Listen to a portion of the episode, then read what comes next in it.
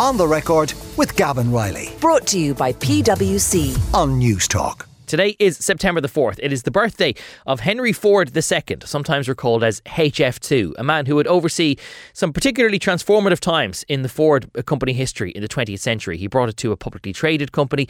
His lifetime, however, also brought major changes to the company's once enormous factory in Cork. Now, the story of Ford and Cork is a remarkable one.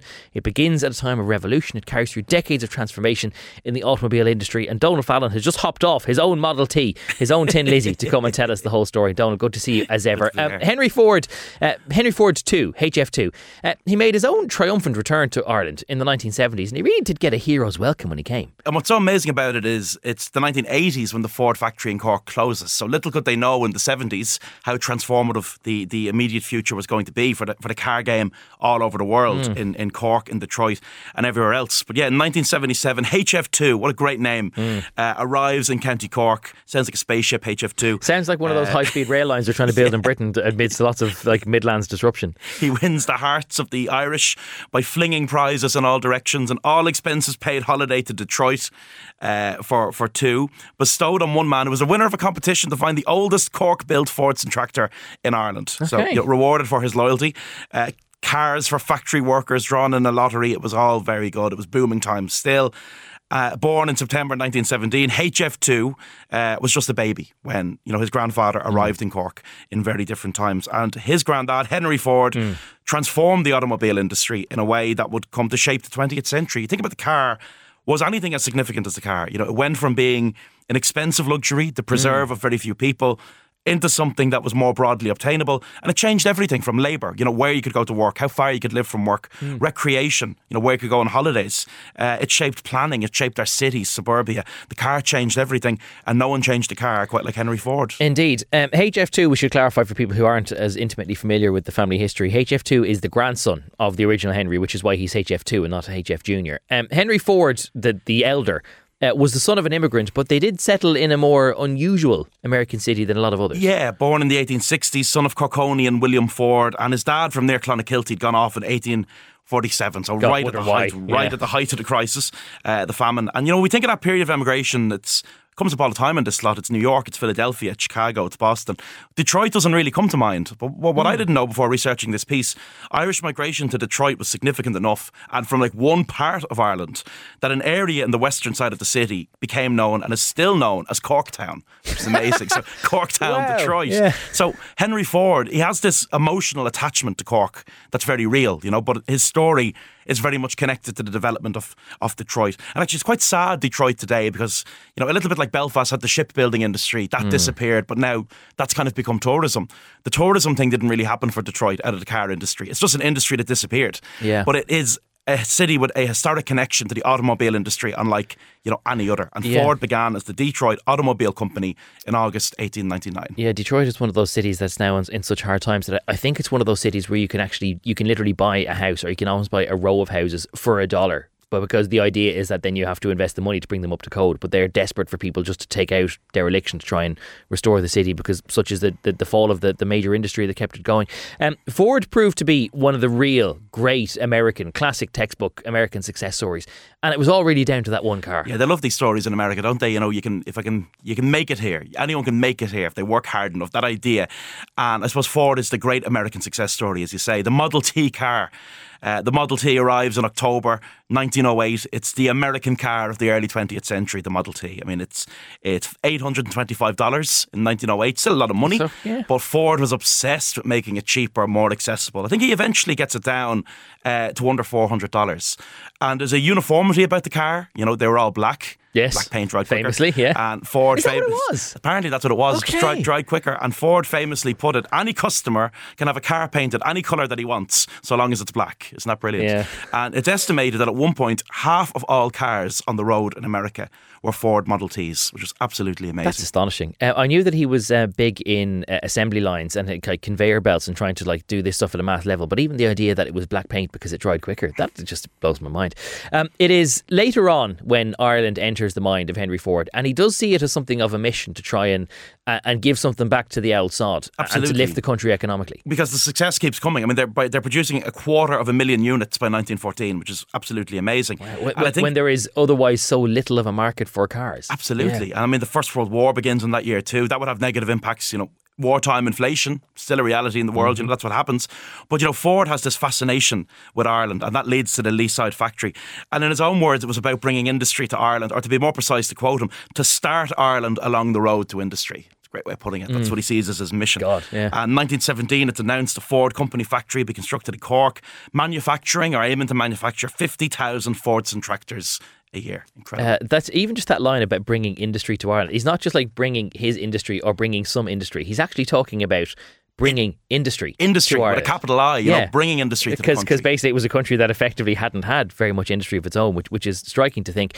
Was it just an emotional attachment to Cork? Was it like, oh, Dad was from Ennis, from from Clon, so I need to go back to Cork, or, or was there something more at play for the choice of site? I think like Leanne Blaney, who's written a great history of the car in Ireland, she she makes the point that there's a lot more at, at play here than just you know going back to the old sod.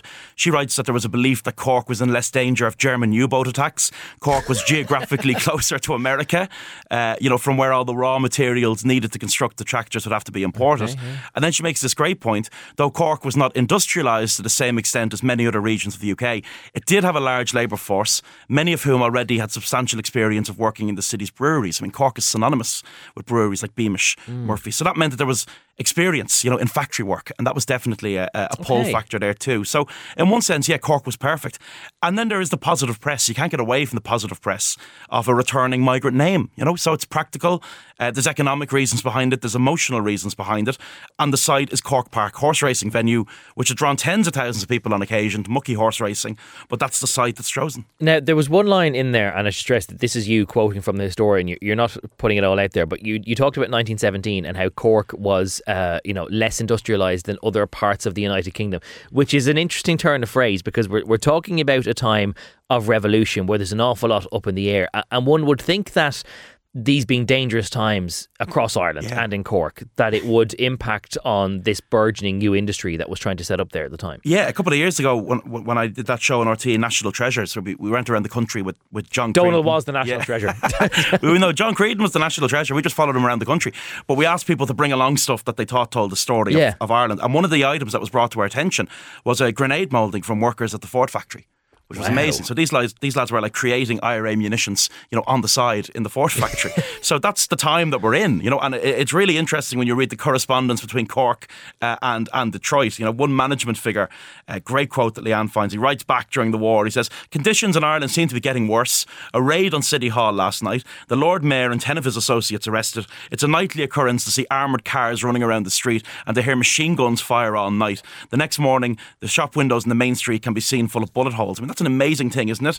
Uh, to be sending back from Cork, image, from. Cork to from Cork to Detroit. Please So- invest more money here. yeah, we, please help, send help. So, despite that, there was never, you know, despite the fact that Ireland is in the grips of revolution and Cork, you know, in- especially from the second half of 1920 on, Cork might be the most dangerous place to be in Ireland. There's never a question of Ford pulling out. Yeah, which is testament to, to their commitment as much as anything else, and, and they withstood.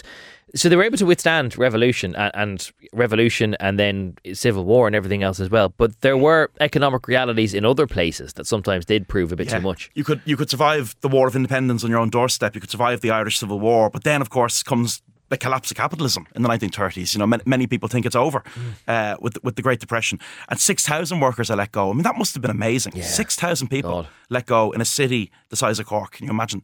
Uh, then in the 80s. You know, as the world is changing economically, production moves elsewhere. And when they closed the Ford factory, what's so strange about it, there's only 800 jobs really. There's 1,000 jobs left, and 800 of them go.